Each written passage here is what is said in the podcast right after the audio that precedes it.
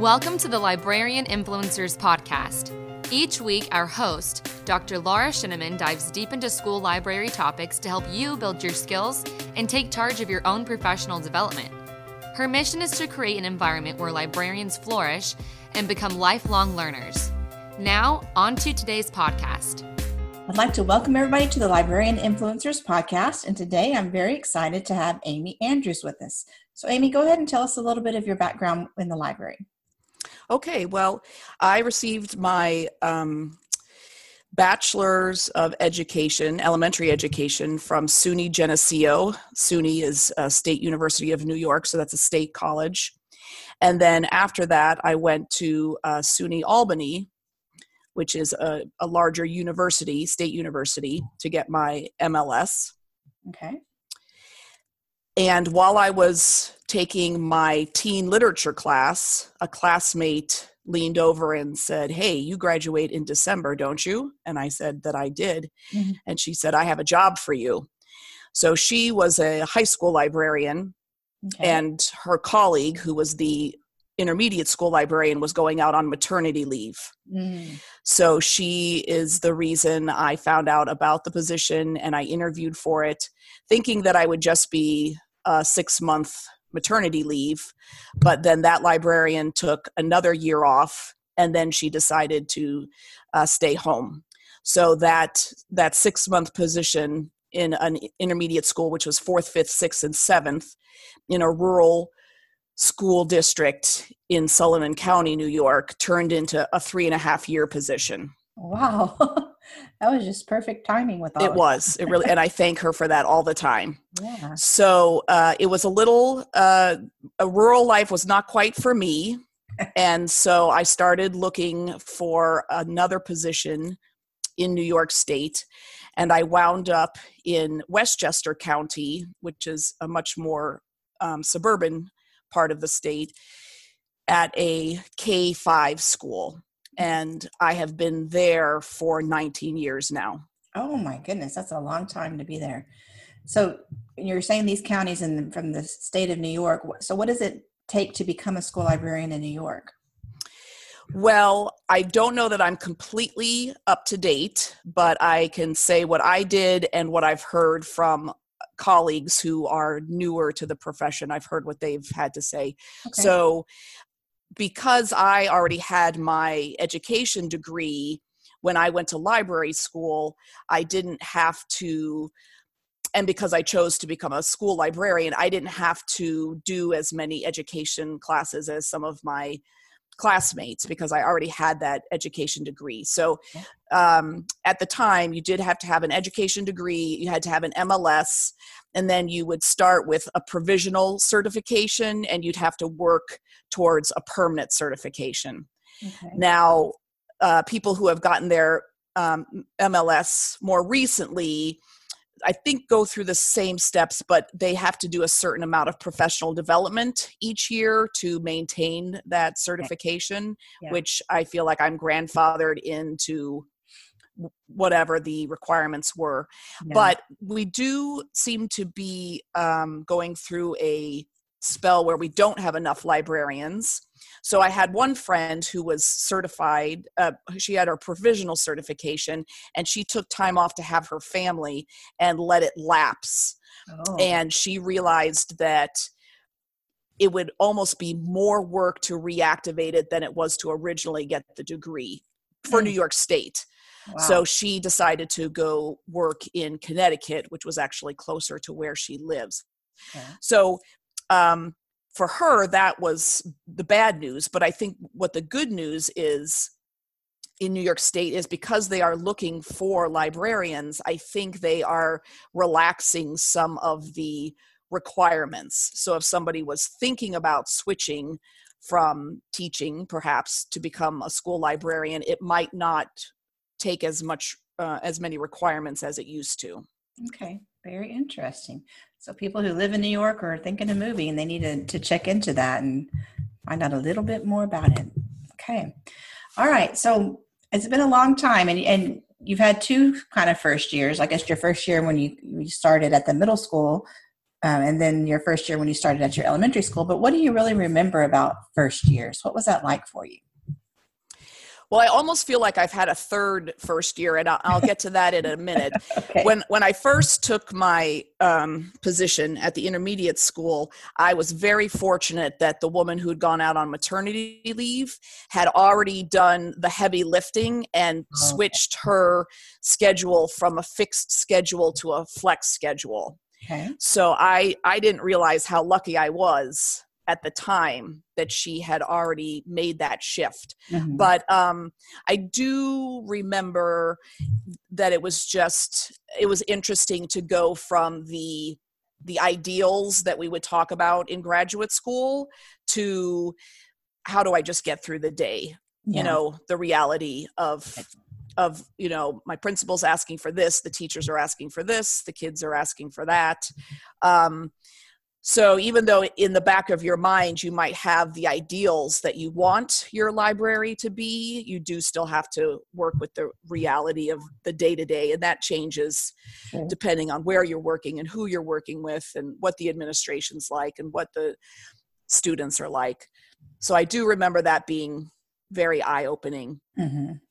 and then when I went to the elementary school, remember I was coming from a flexible schedule. Right.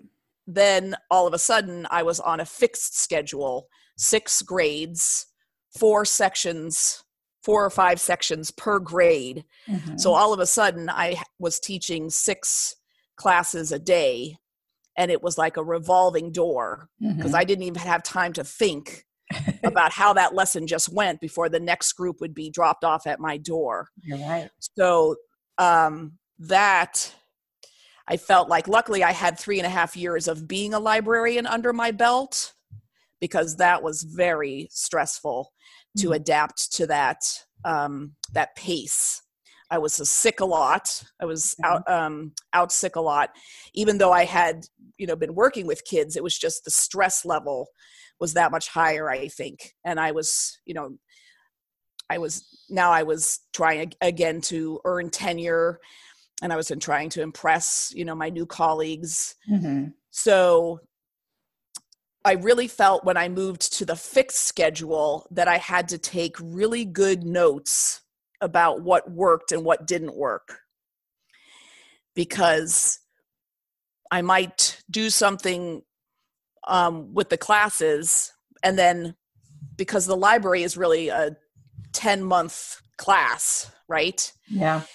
And and it's- like a 10 month class but then it's also a six year class that's the way i think of it That's because if i have if i have that one kid from the first day of kindergarten to the last day of fifth grade i feel like my curriculum has stretched all that time Mhm. but unlike a teacher who might teach a lesson on Monday and it doesn't work, she could go back on Tuesday in front of the same kids and say, okay, I'm going to try that again.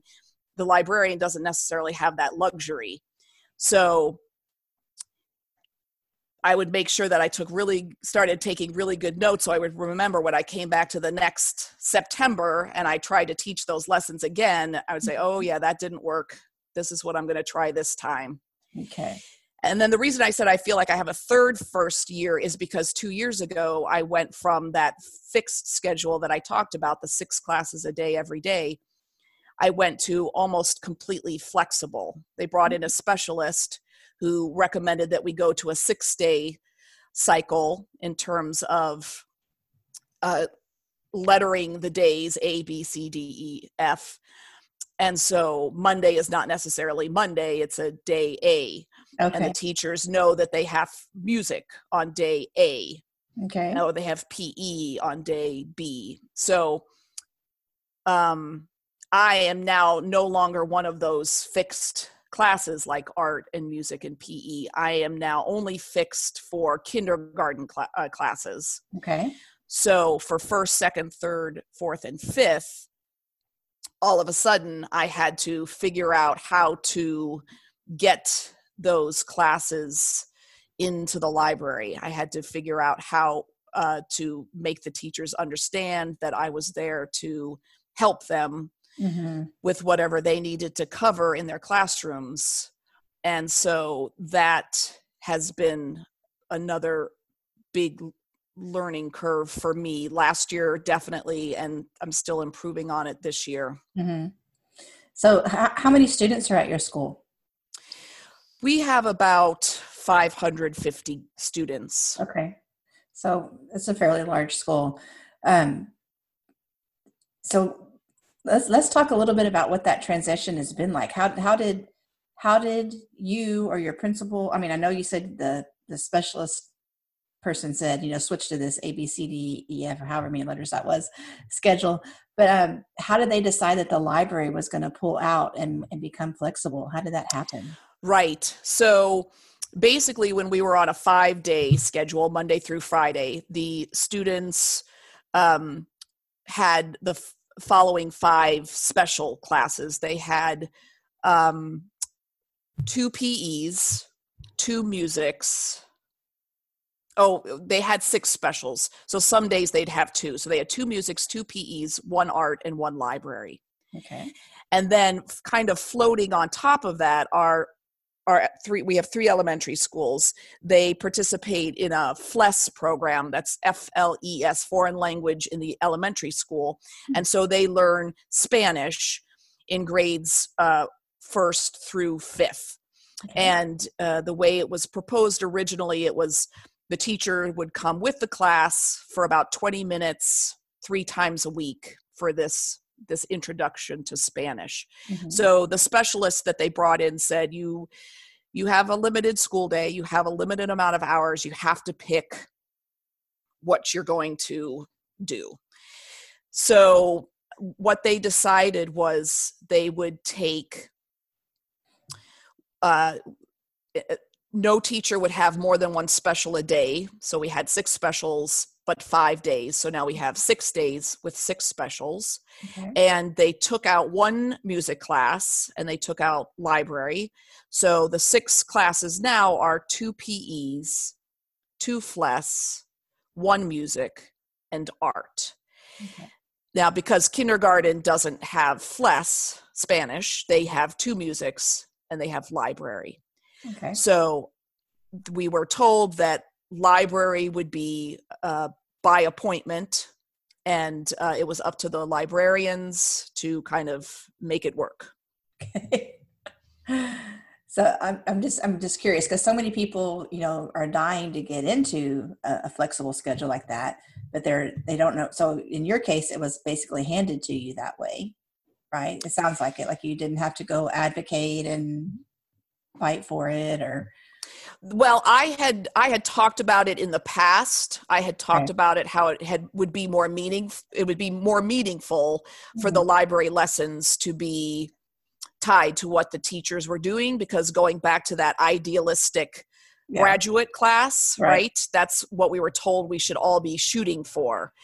So, uh, but at the time, before we had FLES and when the teachers needed a certain amount of coverage, the, lib- the library classes provided that.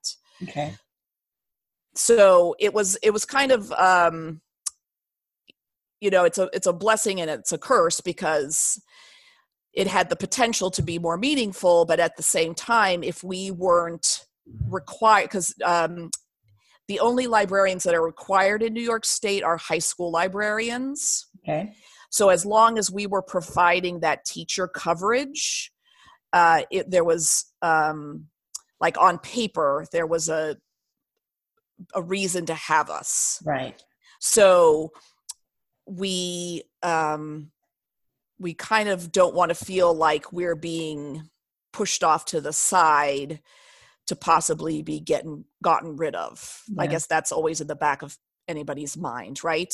yeah, definitely. That's good. Okay, well, let's talk a little bit more about that later on, um, and just continue our conversation still about the beginning. Sure. Um, so when you were, you can choose any of the beginnings that you like, but um, what if you can think back about yourself at that time? Is there any kind of message you would send to yourself, or words of encouragement, or any kind of advice you'd have for yourself? Well, I feel like I was mm, more. I tend I tend to be a rule follower in my own life, and and libraries do have to have certain rules to function. But now that I've been in uh, librarianship longer, and I think some of the narratives have changed about the job. I feel like um, now I might not have, because, like I mentioned, when I first started, I worked in a very rural school district. Uh-huh. And I was also young, maybe naive. And I wonder now, you know, how many kids, how many of those kids had books of their own at home Mm-hmm. And maybe I should have relaxed my rules more about how many books kids could take, mm-hmm. right? Yeah. Because uh, now I kind of feel like I'd rather them be sitting somewhere else than on my shelves. Mm-hmm. Not doing anybody any good if they're just sitting on my shelves in the library. Yeah. So I feel like I've I've relaxed my thoughts about that. But again, you still have to be able to keep up with the the check in and the checkout and the shelving. Right. So if you're going to overload yourself with that, then that could become a detriment too because you maybe you can't find anything. Yeah. So you have to strike the right balance. But I think like the books in people's hands is better. It's very important. Yeah, and that was something I really struggled with at the beginning too. Just you know because I I wanted to control it all. You know, I wanted to right. know they had right. two books or they had one. You know, whatever it was. I just wanted to control it all just so I could I was so worried about losing books, you know, and so worried about um, inventory, you know, exactly, exactly things. But eventually, I realized no. And I feel like I've let go of that. Yeah, that's good. All right. well, with that, this this podcast, we talk about influence a lot, and um, what kind of influence do you see librarians having? And maybe you could even talk about like as as you're transitioning to this flexible role, or uh, just in general, what kind of librarian influence do you see in your area? Well, I think the piece that was tricky for me last year and this year was that as I became more flexible, the teachers became more scripted. We started buying into certain um, programs where the teachers are basically know well it's it's uh, october so i'm in unit two and i'm it's it's the second week of october so i'm on lesson 4 mm-hmm. and that was very disheartening because they were so overwhelmed with what they needed to be doing that i because i've worked with these people for so long i i didn't feel i could like burst into their classrooms and say, okay, now let's come up with some really fun library project because we have all the time in the world in the library. But they didn't have all the time in the world in their classroom. Interesting. So we were at opposing uh, perspectives. So basically, um, I tried to get myself into the meetings that they were having with the experts that they were bringing in about how to run these programs mm-hmm. just so I would have some idea of the jargon that they were using and the materials that were, they were using and what they were trying to accomplish so that I could find some sort of way to get my foot into their door yeah. and and in any way shape or form right now I'm really focused on their reading and writing. I have another colleague who's uh, better at getting herself um, involved in the science curriculum. But uh, right now I'm just focusing on how I can help out with the reading and the writing. Okay. Okay. And that's it. Um, I like to use the phrase of speak their language. Exactly. So it's very important that we do speak their language, and not even just the teachers, but also the administrators. Also, uh, so just good good points with that. Uh, making sure you get invited to meetings because a lot of times they think, oh, it's not about you know, it's not about the library. You know, you don't need to be there, um, but but we do because that way we can stay on top of things. Yes. All right. Well, do you have any kind of um, influence or future plans? Like, what are you working on now? What are what's your next steps? Well, I feel like with last year being my first year with the flexible schedule, I really kind of just let kindergarten uh, lie where it was. I figured I had enough years. I knew what I was doing with kindergarten. I'm just going to let it let it go. Okay. Um, so what I really did last year was I worked with the teachers that I had good relationships with, teachers who would come in with their classes even when they didn't have to, just because they saw the value of it. And so some sometimes that would help because it word would trickle down that we had done a lesson and so other people would come to me but then we had a lot of teachers who switched grade levels between last year and this year so relationships that i had made stronger last year changed okay. so what i decided to do this year was um, be a little more proactive and uh, send out emails and say hey i just did this lesson on whatever databases with mm-hmm. two of your colleagues would the rest of you like to come in and i figure the teachers who are new to their grade level might be appreciative yeah. to know what the other teachers are doing or to have guidance to say hey well i as the librarian have been working with third grade for so many years. You are new to third grade.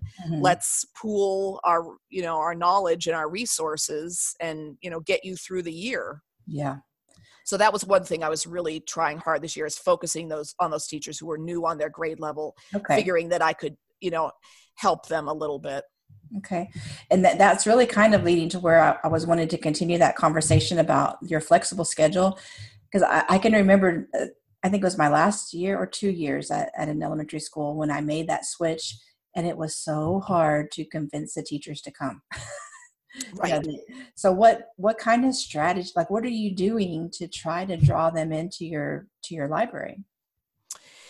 Well and one thing that's hard for me and i think for a lot of librarians is we have to like toot our own horns mm-hmm. and we have to put ourselves out there and just really sell ourselves. Yeah. And um I had a, a colleague who used to, there was at one point where I was really trying. This was before I had the flexible schedule, but I'm glad I had done it in the past where I was really just sending out emails all the time. Hey, we have these new books. Hey, we have these new DVDs, whatever it was. And I had yeah. a colleague who would joke about that it was all Amy all the time. and it's not that it was about me. It was it was never about me, but it was about the library. Mm-hmm. And it mm-hmm. was just my name showing up in their inbox related to something having to do with the library. Mm-hmm. So it's I'm kind of back to that, but more like on a daily basis.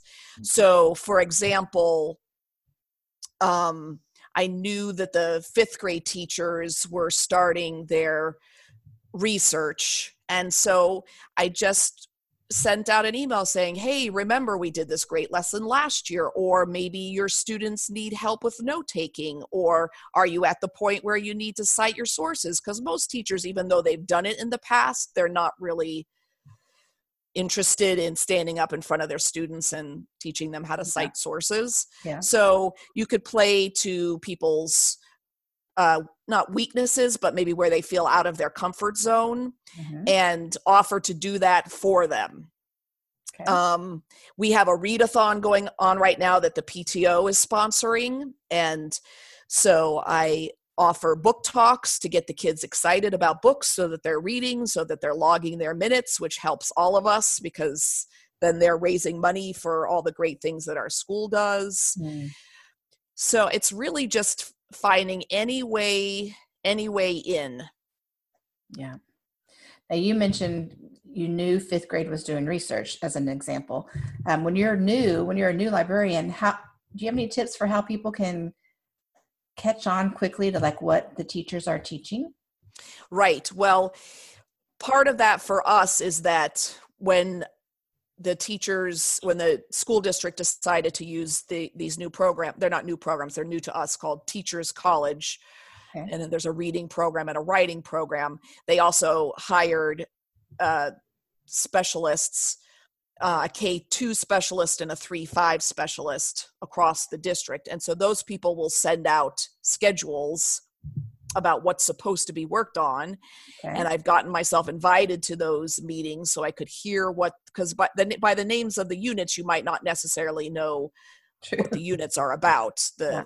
the meat of it so also taking really good notes again documenting everything that you do I, I mm-hmm. do use a google calendar and i put as much as i can into the notes section so that now this year i can go back to my google calendar from last year and see if they're following the same schedule which is it's my understanding that they should be Mhm. I can be proactive and say, hey, remember last year I taught that lesson about bias.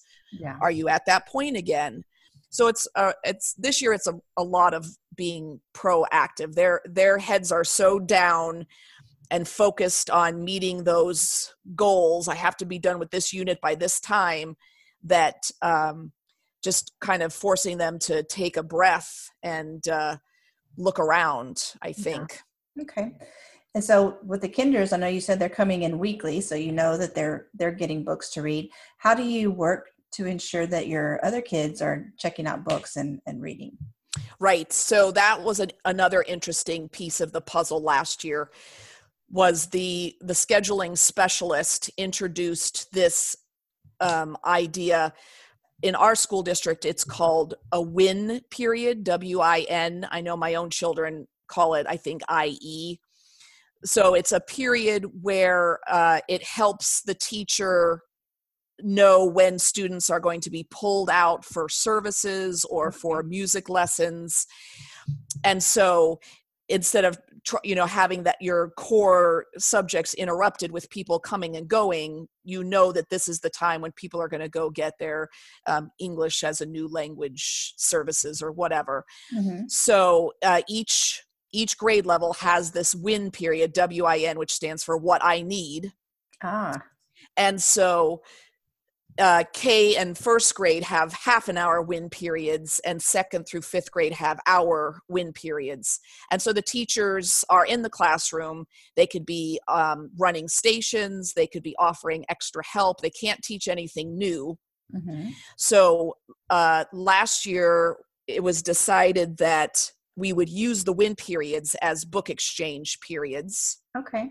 and it was uh it was an interesting way that each grade level uh, solved that problem the younger grades they decided the kids were too small to independently be walking to and from the library Mhm. so they come as a whole class Okay. older kids know that the library is open and if they have a few minutes they can come get books Yeah. Okay. Just out of curiosity, do you do you manually yourself do the book checking in checking in or do you have it set up as a station where they can self check out? well i have a clerk that i share with another elementary school I did used to have a full time clerk, but a number of years ago, uh, we uh, they cut a number of the clerk positions.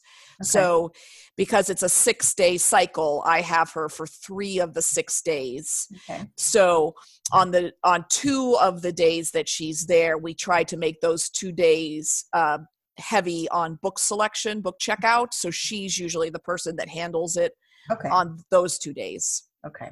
Yeah, I was just trying to picture because if you're, you know, busy doing your teaching, it's it's hard when the kids are coming in and out. That's i try to be there for readers advisory mhm. while they're coming in but at the same time i feel like teaching a lesson takes priority yeah. so as long as i know that the clerk is there to check the books in and out then i will offer to the teacher to go to his or her classroom and teach the lesson there so oh, i feel like we're maximizing our time Yeah, I mean that's a good point.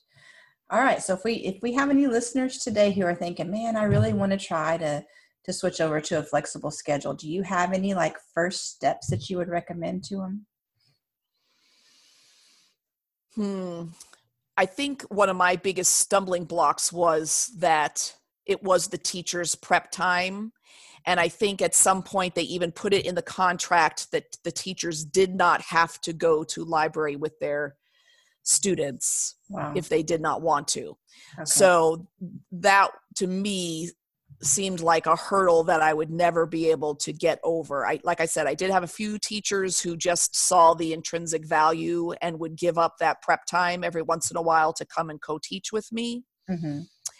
So I feel like if you if you have anyone who feels that way, uh, maybe invite your administrator in to see that kind of relationship in action. Maybe it doesn't have to be a formally observed lesson, but you could just say, hey, Mrs. So and so and I are working on this really great project. You should stop by and see how well it's working.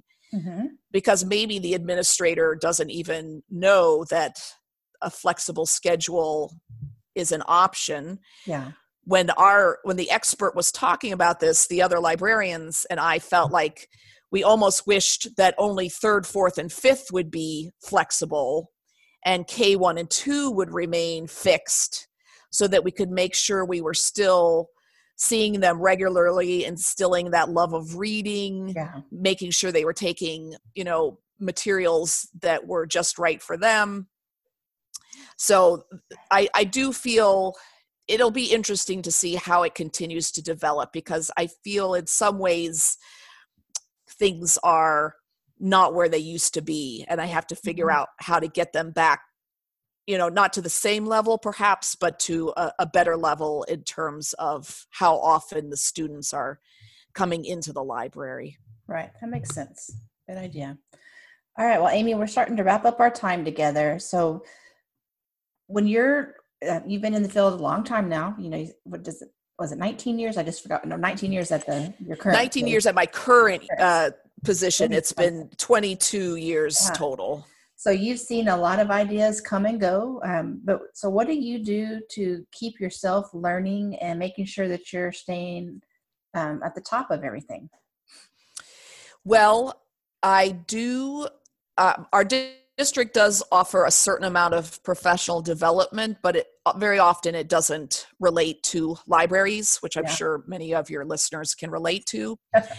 so here in New York, um, each county has uh, what we call a BOCES, and um, I off the top of my head I can't remember what it stands for, but basically there's a there's a lot there's a school library um, SLS director, school library services director at the BOCES okay. that will offer professional development. So I make sure to uh, take a look at their calendar every year, and some of their offerings are more expensive than others, yeah. but they usually have an annual conference, and I go to that in the spring. I get emails from places like School Library Journal and um, Junior Library Guild about free webinars that they're offering after school. I try to do some of those. Okay. Um, the the BER uh, workshops, um, Bureau of Educational Research. I think those are across the country. I'm going to one of those next week, and um, the reason I wanted to go to that one next week, and I really kind of had to beg for the district to ah. pay for it, is that we had a bond passed last year and that includes renovation of the libraries. Ah, that's so that's that's really what my future holds mm-hmm. is um, advocating for not just what's pretty or popular, but what's actually functional in a elementary school library.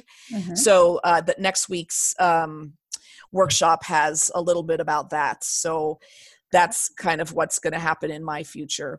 I also wanted to advocate for. I've been on our state's um, book award Okay. We we have a Three Apples Book Award in New York State. That we have a couple of different awards, but I've been on that committee for a couple of years now, mm-hmm. and so that's a good way to uh, communicate with people across the state and um, kind of have your finger in uh, something that's going on. Also, joining your school library um, division of uh, professional developments like ALA, and we have NYLA here in New York State. Um, so making sure that you're a member, but also getting on a board mm-hmm. would uh, help definitely help you network. And if you had downtime, you could bounce ideas off of people. So I've spent time on uh, different boards as well. Yeah. And honestly, some of the relationships I've made being like on some AASL committees. Uh, I've stayed up with those people, you know, for 10 years now, you know, just, yes. And it's awesome because you're getting ideas, not just from people in your local area, but you're getting ideas from across America, which just makes your, your ideas even richer, you know, can grow even more. So, right, right. Which is what I love about this podcast too, because I'm meeting some really neat people. So, as the listeners are um, hearing all the great things that you're doing, if they want to know more, if they want to just follow you so they can keep learning, where can they find you on social media?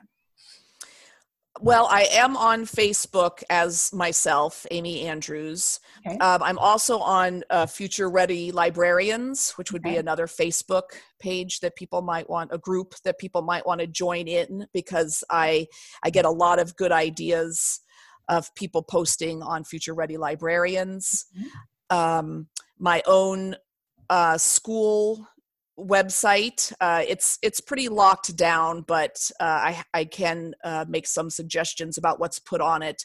That would be uh, ryeschools.org. Okay. And you could click on Midland School and click on uh, Library Media Center, and you would get to my page. Okay. Very good. Well, thank you so much for sharing your ideas today. It was really interesting to listen. You know, as you talked about your transitioning to back to a flexible schedule. I mean, I know there's going to be challenges ahead and uh, as well as great things that happen with that. So I really appreciate you sharing your story and get, helping people get ideas if they are interested in doing that themselves. Well, thank you for doing this yourself, this podcast. I I can't imagine what I would have thought, you know, 22 years ago if I'd had someone who I could just plug into my ears and be feeding me ideas. I know that kind of that long ago, you know, we never thought about that kind of thing. So that's no. very true. very true. But I'm glad you're doing it now. Well, thank you, Amy. I appreciate that. Well, you have a good day, and all the listeners have a great day, and we'll talk to you next time. Bye bye.